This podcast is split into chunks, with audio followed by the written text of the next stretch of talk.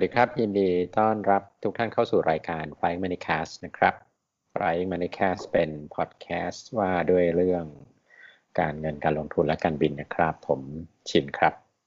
ผมวินครับก็ผ่านอาทิตย์ที่สนุกสนานสำหรับการบินไทยมาวันนี้บริษัทเข้ายื่นศาลล้มละลายกลางขอเข้าแผนฟื้นฟูนะครับแต่ว่ายังก็เห็นว่าจะประกาศพรุ่งนี้วันพุธที่27เนาะวันนี้วันอังคารที่26พฤษภาคม63ก็ค่อยๆขยับไปทีละขั้นแต่ว่าวันนี้เราไม่เอาการบินไทยแล้วเนาะ แต่ว่าในข่าวที่ฟังมาวันสองวันนี้ก็การแต่งตั้งบอร์ดชุดใหม่ผมว่าก็ดีนะก็เห็นรายชื่อก็ดูเป็นมืออาชีพผมคิดว่าเป็นทิศทางที่ดีของการบินไทยที่จะมีคนมาช่วยเทิร์นอราวด์บริษัทให้กลับมายิ่งใหญ่มีกำไรได้อีกครั้งหนึ่งนะครับก็ดูดีฮะก็ดูดีสำหรับชื่อบอร์ดที่ 3-4 คนที่ประกาศออกมาวันนี้เราไม่คุยการบินไทยสักครั้งแวะพักรอบนึงผมจะชวนสินกับท่านผู้ฟังเนี่ยคุยกันเรื่องหนังสือเล่มหนึ่งที่ผมอ่านอยู่ยังไม่จบดีละแต่ว่ามีเรื่องอยากจะหยิบมาเล่าจริงมีเรื่องน่าเล่าหลายเรื่องแต่ว่าหยิบมาสักส่วนหนึ่งของหนังสือนะครับก็เล่มนี้เนี่ยชื่ออนันต์ ปัญญาราชุน and the making of modern Thailand นะครับเป็นหนังสือภาษาอังกฤษหนาอ่านยากนิดนึงนะครับผมยังอ่านไม่จบเลยอ่านมาหลายวันละคนเขียนเนี่ยเป็นฝรั่งเป็นชื่อโดมินิก ฟาวเดอร์ซึ่งเขาก็ใช้วิธีสัมภาษณ์คุณอนันต์แล้วก็สัมภาษณ์คนรอบข้างสัมภาษณ์หลายๆคนทำอยู่หลายปีนะครับกว่าจะออกมาเป็นเล่มนี้เดี๋ยวจะโพสต์หน้าปกไว้ในคอมเมนต์นะครับเผื่อใครอยากอ่านผมแนะนำว่าเล่มนี้ดีมากตรงที่ไม่ใช่เป็นหนังสือประวัติคุณอนันต์ซะทีเดียวแต่เป็นหนังสือที่เล่าประวัติศาสตร์ไทยประวัติศาสตร์อินโดจีนความสัมพันธ์ระหว่างประเทศแล้วก็การทำนโยบายของประเทศซึ่งผมว่าน่าสนใจมากคือผมชอบอ่านเรื่องพวกนี้อยู่แล้วว่ามันมีการตัดสินใจอย่างไรในแต่ละจุดของประเทศเราครับที่จะผ่านปัญหาวิกฤตมาได้เราเจอปัญหาอะไรเราแก้อย่างไรอะไรเงี้ยผมว่าน่าสนใจมากนะครับก็เดี๋ยวจะเล่าให้ฟังเรื่องมุมนึงของหนังสือเล่มนี้นะครับนี้ต้อง disclaimer อีกแล้วก่อนเริ่มว่าที่จะเล่าเนี่ยเป็นที่ผมอ่านจากหนังสือนะก็ถ้าถูกผิดก็ต้องไปว่ากันกับคนที่เขียนนะครับผมก็ไม่ได้ไม่บังอาจจะอะไรนะพูดเองเพราะว่าหลายเหตุการณ์เกิดขึ้นก่อนที่ผมจะสินจะเกิดนะครับเดี๋ยวก็เดี๋ยวมันย้อนถึงขนาดนั้นเลยครับก็วันนี้จะเล่าช่วงก่อนช่วงเรากำลังก่อนหลังและหลังเราสองคนเกิดเพราะว่าคนทั่วไปก็จะจำคุณอนันต์ในจังหวะที่เป็นนายกได้มากกว่าเพราะว่าชัดเจนกว่าใช่ใช่ใช่ก็ทีนี้เล่าหนึ่งก่อนแบ็กกราวด์คือคุณอนันต์เนี่ยท่านเป็นนักเรียนนอกนะก็เรียนหนังสือที่อังกฤษตั้งแต่ยังเด็กแล้วก็จบกลับมาก็รับราชการที่กระทรวงต่างประเทศนะครับท่านก็ถือว่าเป็นข้าราชการซึ่งเอาเร็วนะก็เป็นเด็กปั้นของผู้ใหญ่ในยุคนั้นน่ะท่านก็เลยโตเร็วมากก็เป็นในตำแหน่งใหญ่โตเป็นแบบเอกอัครราชทูตที่วอชิงตันดีซีนะครับแล้วก็ผู้แทนถาวรที่องค์การสหประชาชาตินะครับอะไรประมาณนี้นะครับแล้วก็ทีนี้มุมที่ผมจะเล่าเรื่องของท่านเนี่ยก็คือว่าคุณอนันต์เนี่ยมีจังหวะชีวิตอยู่ช่วงหนึ่งที่วนเวียนกับทหารมากนะครับก็คือเหมือนกับคุณอนันต์กับทหารเนี่ยมีจุดที่พัวพันระหว่างกันอยู่หลายรอบนะครับแบ็กกราวด์นิดหนึ่งคือว่าช่วงประมาณ2516ถึง2519นะครับถ้าสินจำได้เนาะมีเหตุการณ์2อย่างคือ4ตุลา16กับ6ตุลา19นะครับช่วงระหว่างเนี้ยประมาณ3ปีเนี้ยประเทศไทยมีรัฐบาลที่มาจากเลือกตั้งอยู่ 3-4 รัฐบาลก่อนหน้านั้นก็เป็นทหารหลังนั้นก็เป็นทหารนะช่วงนี้เป็นช่วงที่รัฐบาลมาจากเลือกตั้งก็จะมีนายกที่ชื่อ คึกฤทธิ์ปราโมชเสนีปราโมชสัญญาธรรมศักดิ์นะครับมีนายกอยู่3คนนะครับแต่ว่ารัฐบาลผสมที่มาจากการเลือกตั้งนี่ก็แบบงอนกันมากอยู่ได้ไม่นานทะเลาะกันโน่นนี่กันนะระหว่างที่เรามีรัฐบาลช่วงเนี้ยที่เป็นมาจากการเลือกตั้งเนี่ยนะครับก็เป็นช่วงเดียวกับที่รอบบ้านเราเนี่ยมีสงครามอินโดจีนสงครามอินโดจีนเนี่ยถ้าเราแบบย่อคือมันเป็น proxy war ระหว่างอเมริกาซึ่งเป็นฝั่งประชาธิปไตยกับจีนรัสเซียซึ่งเป็นฝั่งคอมมิวนิสต์นะครับก็คือจริง proxy war เนี่ยเป็นอะไรที่แบบจริงๆเลวร้ายมากนะถ้าพวกเรานึกภาพไม่ออกมันร้ายใหญ่ก็ต้องนึกถึงตอนออกกลางวันนี้ก็คือเป็น proxy war ที่แบบลบกันไม่จบสิ้นระหว่างอเมริกากับฝั่งหนึ่งกับรัสเซียหนุนหลังอีกฝั่งหนึ่งนะครับก็วุ่นวายมากนะครับก็ช่วงนั้นเนี่ยก็เป็น proxy war ที่เกิดขึ้นในอินโดจีนนะครับก็มีสงครามที่เวียดนามก็เหนือใต้ลบกันนะครับสงครามที่ลาวสงครามที่กัมพูชานะครับก็คือเพื่อนบ้านเรา3ประเทศเนี่ยมีสงครามแบบเยอะมากแล้วก็ตอนจบเนี่ยฝั่งสหรัฐแพ้นะครับทีนี้ตอนสหรัฐแพ้เนี่ยรัฐบาลไทยก็มีความพยายามที่จะเข้าไปสร้างสัมพันธการทูตกับจีนนะครับโดยที่กระทรวงต่างประเทศเนี่ยค่อยๆทำคือทำแบบเงียบๆไปก่อนแล้วก็เริ่มที่เป็นมูฟใหญ่คือคุณอนันต์เนี่ยเป็นผู้แทนของไทยไปที่จีนนะครับคณะผู้แทนของคณะไทยไปที่จีนแล้วก็ถ้าจำได้คือหม่อมราชวงศ์คึกฤทธิ์ปราโมชเนี่ยเป็นนายกคนแรก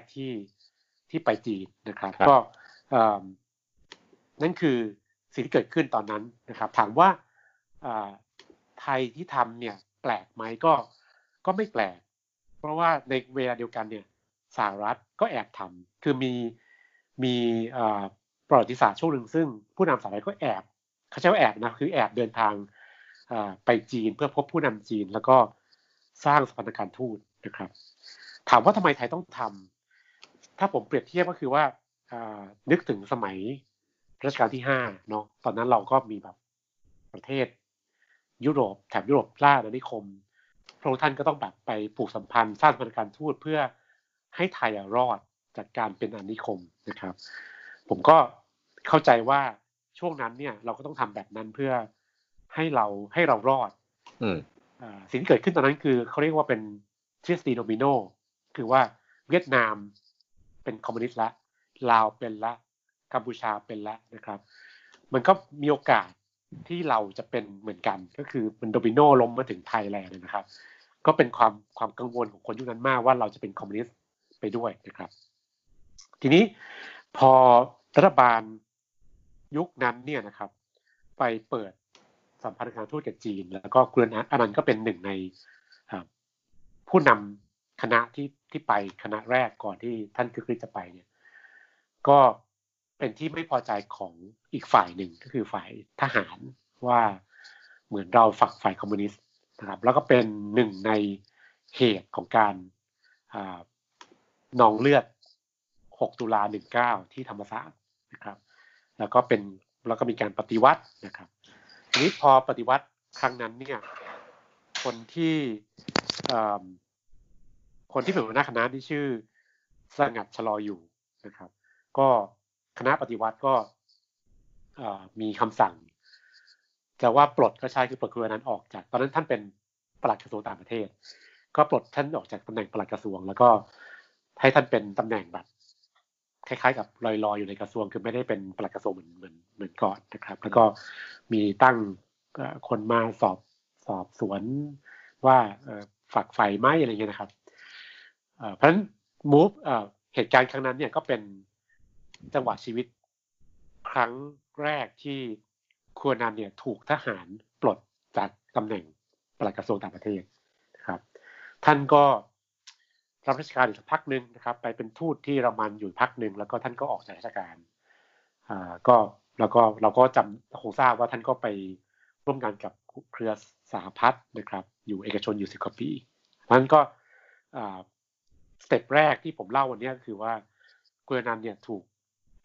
ทหารเนี่ยคือคณะปฏิวัติในช่วงปี2519เนี่ยเอาลงจากตำแหน่งปลัดกระทรวงนะครับทีนี้10กว่าปีผ่านไปนะครับเราก็เป็นยุคที่พลเอกชาติชายเป็นนายกเนาะคราวนี้พวกเราเริ่มเป็นเด็กแล้วนะครับเราก็โตเกิดมาแล้วเป็นเด็กแล้วนะครับถ้าจิตจำได้เนี่ยก็คือตอนนั้นเนี่ยพลเอกชาติชายก็โดนปฏิวัติด้วยข้อหาบุฟเฟ่คาบิเนตใช่ไหมคนที่เป็นหัวหน้าคณะปฏิวัติก็เป็นพลเอกสุนทรคุณสมพงษ์กับพลเอกสุจินดาคราประยูรนะครับแต่จริงๆแล้วว่ากันว่าคนที่เป็นแบบมันสมองของงานนั้นน่ะก็คือพลเอกสุจินดานะครับปฏิวัติเสร็จพลเอกสุจินดาก็ไปเทียบเชิญคุณอนันต์เป็นนายกซึ่งก็เป็นเป็นการตัดสินใจที่ถือว่าเซอร์ไพรส์ทุกคนมากรวมทั้งคุณอนันต์ด้วยก็ท่านก็อยากได้คนที่มีประสบการณ์เรื่องการต่างประเทศมีชื่อเสียงที่ได้รับการยอมรับเป็นเทคโนแครตที่เก่งแล้วคุณอนันต์ก็เคยทำงานเอกชนด้วยก็คือมีครบทั้งด้านราชการเอกชนก็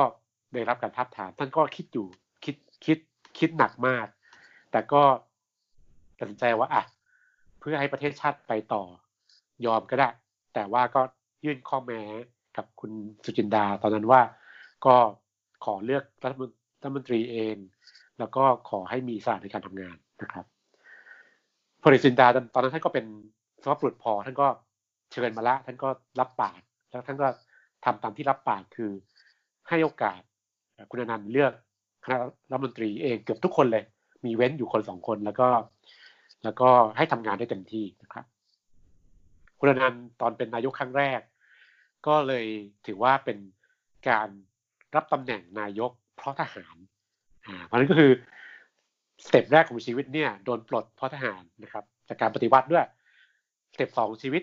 มาเป็นนายกรัฐมนตรีก็เพราะทหารและก็การปฏิวัติเช่นกันนะครับก็เป็นชีวิตที่แปลกมากนะครับคนหนึ่งที่พอเป็นนายกเนี่ยคุณอนันต์ก็รู้ว่าตัวเองมีเวลาสั้นเพราะว่าตอนนั้นคือเลือกตั้งแล้วไม่ใช่ปฏิวัติแล้วเนี่ยก็วางกรอบว่าต้องร่างรัฐธรรมนูญแล้วก็ต้องเลือกตั้งให้ได้ภายในเวลาเท่าไหร่นะครับคุณอนันต์ก็รู้ว่าตัวเองมีเวลาสั้นแต่ตอนท่านเป็นนายกรอบแรกเนี่ยท่านเป็นนายกที่ถ้าหลายคนก็มีมองกลับไปว่าเป็นรัฐบาลที่ค่อนข้างจะดรีมทีมมากนะครับคือท่านเลือกทีมงานกับมือนะครับแล้วก็ท่านเลือกแบบเทคโนแครตเก่งๆอย่างแบบคุณสนอคุณนางกูลสุธีสิงห์เสน่ห์อะไรเงี้ยนะโคสิตปั้นเปลี่ยนรัฐนะครับก็ถือว่าเป็นครม.ที่แบบ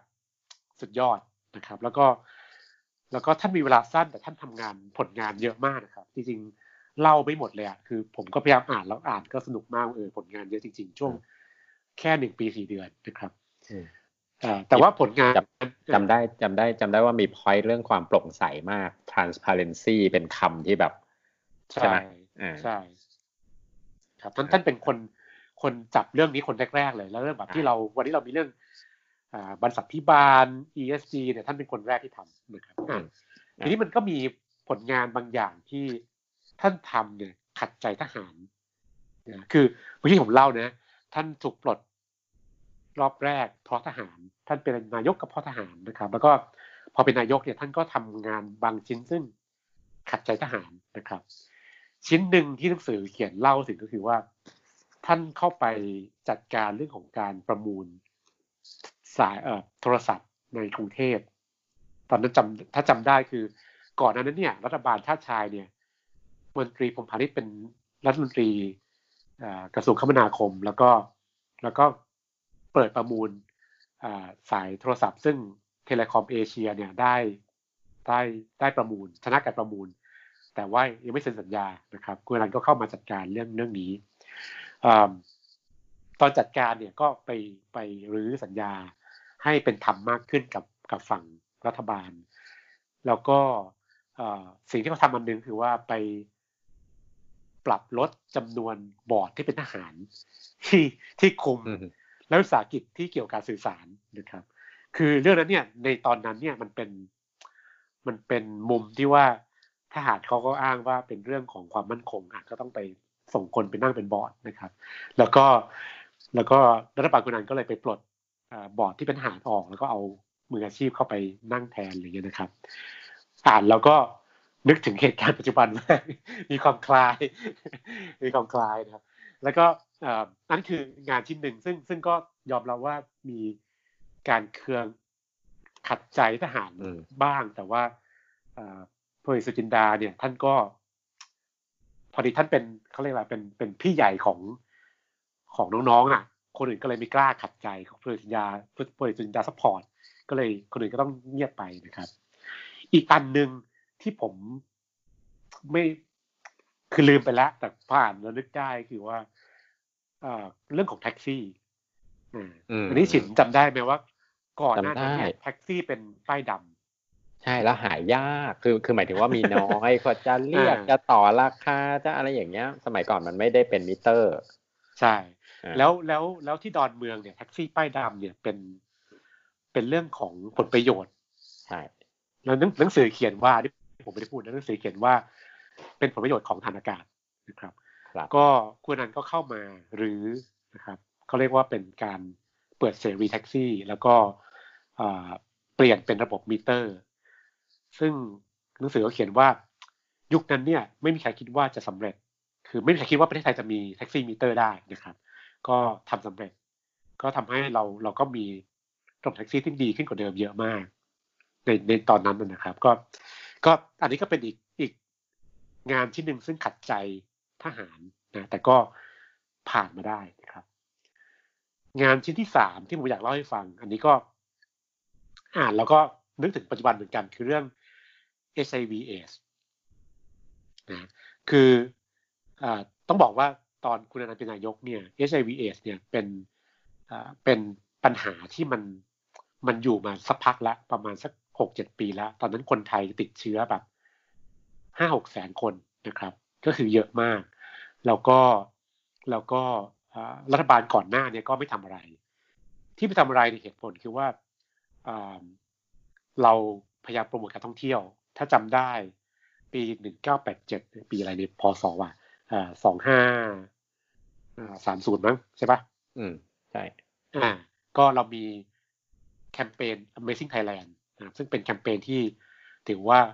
ประสบความสำเร็จมากระดับโลกนะครับถือว่าเราทำได้ดีมากตอนนั้นเนี่ยก็การท่องเที่ยวแล้วก็หน่วยงานของรัฐก็ไม่อยากจะไปดึงเรื่องเอชขึ้นมาเพราะว่ากลัวจะกระทบการท่องเที่ยวนะครับขณะเดียวกันเนี่ยทหารก็คุมทีวีทุกช่องนะครับคุมตรงบ้างคุมอ้อมบ้างคุมทุกช่องก็มีการแบนไม่ให้พูดเรื่อง HIV เอชในสื่อโทรทัศน์นะครับในวิทยุด้วยนะรัฐบาลยุคคุณอนันต์ขึ้นมาก็ไม่ได้ละถ้าเราปล่อยเป็นอย่างนี้เนี่ยไอการระบาดของเชื้อ HIV เนี่ยก็จะทำให้เรามีคนติดเชื้อเยอะคนเสียชีวิตเยอะถ้าเรามีคนตายเป็นหลักแสนหลักล้านเนี่ยเราคือเสียเขาเรียกว่ากำลังคนของประเทศไปมหาศาลมาแล้วเป็นคนหนุ่มสาวด้วยนะครับแล้วการติดเชื้อก็เกิดขึ้นกับเรื่องของการค้าประเวณีซึ่งก็เกิดขึ้นเยอะมากในประเทศไทยในยุคนั้นอะไรอย่างนี้นะครับก็ตอนนั้นรัฐมนตรีที่ดูแลก็คือคุณสายสวีจุติกุลซึ่งเป็นรัฐมนตรีหญิงคนเดียวในรัฐบาลนั้นแล้วก็ท่านก็เป็นคนเก่งมากแล้วท่านก็ทำเรื่องนี้แล้วก็มีคุณมีชัยวีระวัทยะที่มาช่วยด้วยนะครับก็คุณอนันต์ก็เลยต้องหักกับทหารเรื่องของการคุมสื่อแล้วก็ตั้งคณะกรรมการที่มารบกับเรื่อง HIV/AIDS นะครับแล้วก็รณรงค์ผ่านสื่อผ่านแคมเปญทุกชนิดเรื่องของการป้องกันนะครับให้ความรู้แล้วก็ตอนนั้นก็ได้มุมที่น่าสนใจเขาบอกว่ามันมีเหมือนกับไม่แน่ใจว่างานวิจัยอะไรที่บอกว่าประเทศที่ลุกขึ้นมาสู้กับเรื่องนี้แล้วก็ป้องกันได้ดีเนี่ยนักท่องเที่ยวกลับชอบแล้วก็อยากจะมาเที่ยวมากกว่าประเทศซึ่งปล่อยปละละเลยปัญหานี้นะครับก็เอาอันนี้เป็นจุดเริ่มต้นแล้วก็กลับมาสู้แล้วก็เราก็ถือว่าผ่านไปแล้วเนี่ยประเทศไทยถือว่าเป็นประเทศซึ่งจัดการเรื่อง HIV/AIDS ได้ดีมากระดับโลกนะครับก็คือดูแลได้ดีมากก็เหมือนเราทำเรื่องโควิดเนี่ยก็ทำได้ดีมากรณรงค์ ผ่านสื่อให้ความรู้แจกถุงยางอนามัยนู่นนี่ก็ถือว่า success นะครับเพราะฉะนั้นนี่เป็นตัวอย่าง3เรื่องที่กุยนามเนี่ยทำนโยบายตอนท่านเป็นนายกเนี่ยก็ขัดใจทหารแต่ว่าก็อาศัยซัพพอร์ตจากพลเอกสุจินดาก็เลยรอดมานะครับก็ถือว่าทำได้ดีแต่ก็มีคนวิจารณ์แหละว่าท่านเป็นนายกที่มีเวลาสั้นแต่ทำงานได้เยอะเพราะว่าท่านไม่ต้องไปดูแลเรื่องพรรคร่วมรัฐบาลไม่มีฝ่ายค้านไม่มีอะไรก็มีคนวิจารณ์อย่างนั้นเหมือนกันหนังสือเล่มนี้ก็เขียนถึงแต่ว่าก็ยอมรับว่าบางทีจังหวะของประเทศเราก็ต้องมีแบบนี้บ้างเพื่อให้มันแก้ไขปัญหาหรือว่าทำอะไรดีขึ้นนะครับก็ถ้าใครจำประวัติศาสตร์ได้คือหลังจากนั้นก็มีการเลือกตั้งใช่ไหมครับแล้วก็เกิดความวุ่นวายของการเลือกว่าใครจะเป็นนายกปรากฏว่าพลเอกสุจินดาก็เขาเรียกอะไรนะกลับคำตัวเองตอนแรกว่าจะไม่เป็นแล้วก็เลยมาเป็นพอเป็นเสร็จก็เลยเกิดเหตุการณ์พฤษภาธมินนะครับก็เป็นการลงเลือดอีกครั้งหนึ่งก็วันนี้เราเดือนพฤษภาก็เลยอ่านตอนนี้ก็เลยอินอีกแล้วว่ากลับไปอ่านเหตุการณ์พฤษภาธมินอีกรอบนึงก็เลยอินครับก็พอหลังจากนั้นก็คนนั้นก็มาเป็นนายกอีกรอบนึงนะครับแต่ว่าผมยังอ่านไม่ถึงอ่านจบแค่พฤษภาธมินเดี๋ยวไว้อ่านต่อถ้ามีเรื่องเล่าก็จะเล่าไหมแล้วก็เนี่ยผมชอบหนังสือเล่มนี้ตอนช่วงมานี้มากว่าเราได้เห็นความเชื่อมโยงระหว่างเครือนันกับทหารนะก็มีจุดเชื่อมจุดเกี่ยวพันหลายจุดนะครับผมได้อ่านเรื่องของสงครามอินโดจีนซึ่งผมคิดว่าถ้าย้อนไปนี่นะจุดนั้นเนี่ยมีความหมิ่นเหม่มากว่าเราจะรอดหรือไม่รอดนะครับใช่คือเรามาถึงวันนี้เราก็อาจจะรู้สึกเฉยๆเพราะมันผ่านไปแล้วแต่ถ้าอ่านไปตอนนั้นเราสึกจริงแล้วมันตื่นเต้นมากเลยนะ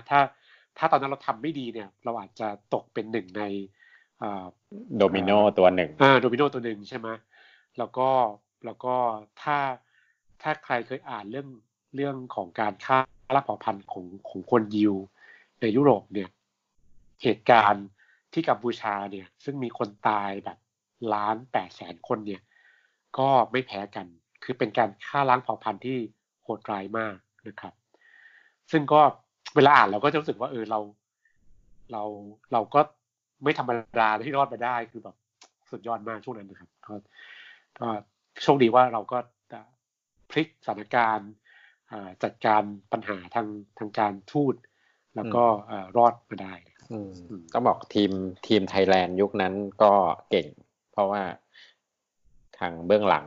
หลายอย่างทั้งเรื่องการทูตทั้งเรื่องความมั่นคงข่าวกรองอะไรเงี้ยแต่ว่าส่วนใหญ่มันไม่ได้ออกมาพูดหรอกมันเป็นประเด็นที่แบบเรื่องชั้นความลับที่บางทีข้างนอกก็ไม่รู้ใช่ใช่ซึ่งตอนนั้นเนี่ยช่วงเกิดสงครามอินโดจีนเนี่ยประเทศไทยเนี่ยถูกใช้เป็นฐานทัพอเมริกันด้วยซึ่งอันนี้ก็เป็นหนึ่งในข้อขัดแย้งวุ่นวายตอนนั้นนะครับคือมันก็จะมีคนเห็นด้วยไม่เห็นด้วยมันจะมีคนที่แบบรู้สึกว่าทำไมเราต้องถูกใช้เป็นฐานทัพอเมริกันแล้วก็อเมริกาก็เอาเราเป็นฐานแล้วก็ส่งเครื่องบินไปถล่มประเทศเพื่อนบ้านอะไรเงี้ยมันก็แบบเนี้ยก็มีจุดซึ่งคนก็ลุกขึ้นมาวิจารณ์ตอนนั้นรุนแรงมากครับก็อันนี้เป็นแค่เสี้ยวหนึ่งของหนังสือนะครับชื่ออนันต์ปัญญาชุน and the making of modern Thailand นะครับก็เดี๋ยวจะโพสต์ปกไว้ที่คอมเมนต์แล้วก็อยากแนะนำให้อ่านนะถ้าใครถนัดอ่านภาษาอังกฤษแล้วก็ชอบเรื่องประมาณประวัติศาสตร์หน่อยครับผมคิดว่าจริงแล้วเนี่ยประวัติศาสตร์เป็นเรื่องที่อ่านสนุกมากแล้วก็ยิ่งอ่านแล้วยิ่งได้เข้าใจอะไรมากขึ้นเราจะรู้ว่าการที่เรามาถึงวันนี้เราก็ต้องขอบคุณบรรพบุรุษของเราจริงนะคือไม่ใช่แค่ยุคที่เรานึกถึงขอบคุณรัชกาลที่5หรือว่าก่อนหน้านั้นแต่ว่าจริงๆยุคช่วงพวกเรากำลังเกิด1970อะไรเงี้ยเป็นยุคที่แบบมีความตื่นเต้นมากแล้วก็ถ้าเราไม่ได้ทีมที่เก่งๆช่วงนั้นผมว่าเราก็ไม่รอดเหมือนกันนะครับเล่มนี้ยังไม่มีแปลใช่ไหมครับยังครับมันเป็นเรื่องยากนิดนึงเพราะว่ามีภาษาที่แบบเป็นเรื่องของการทูตที่ผมก็อ่านไม่เข้าใจเปิด Google แล้วก็ยังงงอะไรกันแต่ยอมรับว่าอ่านยากนิดนึงแต่ก็ผมไม่ว่า เล่มนี้เนี่ยคืออย่างที่บอกว่าเขาไม่ได้เขียนประวัติคุณอนันต์แบบ 100% มันไม่ใช่หนังสือชี้ว่าประวัติมันเป็นหนังสือที่เล่าประวัติศาสตร์ประเทศไทยด้วยช่วงนั้นด้วยแล้วก็เล่มนี้ก็ไม่ได้เยินยอคุณอนันต์ด้วยนะครับคือมีหลายมุมซึ่งเราได้เห็นว่าคนทุกคนก็มีจุดแข็งจุดอ่อนมีข้อดีข้อเสียนะครับคุณอนันต์เนี่ยถูกหนังสือเล่มนี้วิจารณ์เรื่องว่าเพราะท่านเป็นนักเรียนนอกแล้วก็ทำงานต่างประเทศนานมากก็จะมีความแข็งนะครับมีเป็นคนพูดตรงมากแล้วก็ไม่ไว้หน้าใครซึ่งในวัฒนธรรมของไทยเนี่ยหน้าเป็นเรื่องสำคัญเนาะเราต้องรักษาหน้ากันอะไรอย่างนี้นะครับคุณอนันต์เนี่ยก็เลยเป็นคนความเป็นคนพูดตรงไม่ไว้หน้าใครเนี่ยช่วงท่านเป็นปลัดกระทรวงต่างประเทศช่วงท่านทำงานในกระทรวงต่างประเทศนะท่านก็ขัดกับทหารบ่อยมากแล้วก็การขัดใจทหารคือท่านไม่ไว้หน้าใครเนี่ยก็เป็นหนึ่งในสาเหตุที่ท่านโดนปลดจากตำแหน่งด้วยหนังสือเล่มนี้เขียนนะว่าก็อาจจะเป็นสาเหตุเพราะว่าคนที่มาปลดก็เป็นหนึ่งในคนซึ่งไม่ค่อยพอใจก่อนหน้านั้นเลยนะครับอันนี้ก็เป็นจุดซึ่งเราก็เห็นก็คนทุกคนก็มีจุดดีจุดข้อดีข้อเสียเนาะก็เป็นจุดหนึ่งของท่านที่ถูกวิจารณ์แล้วก็กลับมามีปัญหากับตัวท่านเองด้วยนะครับแต่คุณวินยังไม่ได้อ่านตอนที่ตั้งคุณอนันต์เป็นนายกครั้งที่2ใช่ไหมครับยังไม่ถึงอ๋อได้เพราะผมก็อยากรู้เหมือนกันว่าท่านในมุมมองของตัวท่านเองหรือจากผู้เขียนเนี่ยมันมีจังหวะการล็อบบี้กันท่าไหนเพราะว่าถ้าจำได้โอ้โหมันชิงไหวชิงพริบกันอย่างแบบนึกไม่ถึงตอนพฤษภาธมิฬเนี่ยผมว่าก็หนังสือนี้ก็เขียนดีอ่ะคือก็เป็นความพลาดของคุณปริศจินดาจริงก็คือท่านคงคิดไม่ออกละท่านเหมือนกับจนปัญญาแล้วเพราะว่าจะให้นักการเมืองมาเป็นนักการเมืองที่จะขึ้นมาก็ดันเป็นคนที่ท่านกล่าวหาไว้ว่าโกงกินอะไรอย่างนี้นะครับก็ปล่อยขึ้นมาไม่ได้ก็เลยต้องกัดลิ้นยอมกลับคำพูดตัวเองยอมเป็นเองซึ่งก็กลายเป็นการแสดงที่เล่มนี้เขาเขียนว่าผิดพลาดมากเพราะว่าไอ้สิ่งที่ทำมาปีกว่าที่อยู่หลังฉากซัพพอร์ตคุณอนันต์มาตลอดเนี่ยจริงๆแล้วเนี่ยช่วงนี้เป็นช่วงที่ดีมากก็คือเป็นผลงานที่ถือว่าดีมากพอไปพลาดตอนนั้นก็เลยแบบก็เลยเสียเลยอ่ะก็เลยน่าเสียดายนะครับก็อ่านส่วนที่เหลือแล้วมีอะไรน่าสนใจอาจจะมาเล่าอีกรอบเนาะได้เลยครับก็ติดตามนะครับส่วนใครอยากเห็นภาพปกหนังสือหรือเดี๋ยวเราดูในคอมเมนต์นะครับติดตามพวกเราได้นะครับทาง Spotify ชื่อช่องคือ Flying Moneycast นะครับแล้วก็ App Podcast ที่ท่านใช้ไม่ว่าจะเป็นทางฝั่ง Apple นะครับ iOS หรือทางฝั่ง Android ก็ใช้ชื่อเดียวกัน Flying Moneycast นะครับแล้วก็มี Channel ใน YouTube ด้วยถ้าจะมาคุยกับเราก็เพจ Facebook นะครับ Flying Moneycast แล้วก็ Twitter @Flying Moneycast ครับสำหรับอาทิตย์นี้ก็ขอลาไปแต่เพียงเท่านี้นะครับสวัสดีครับสวัสดีครับ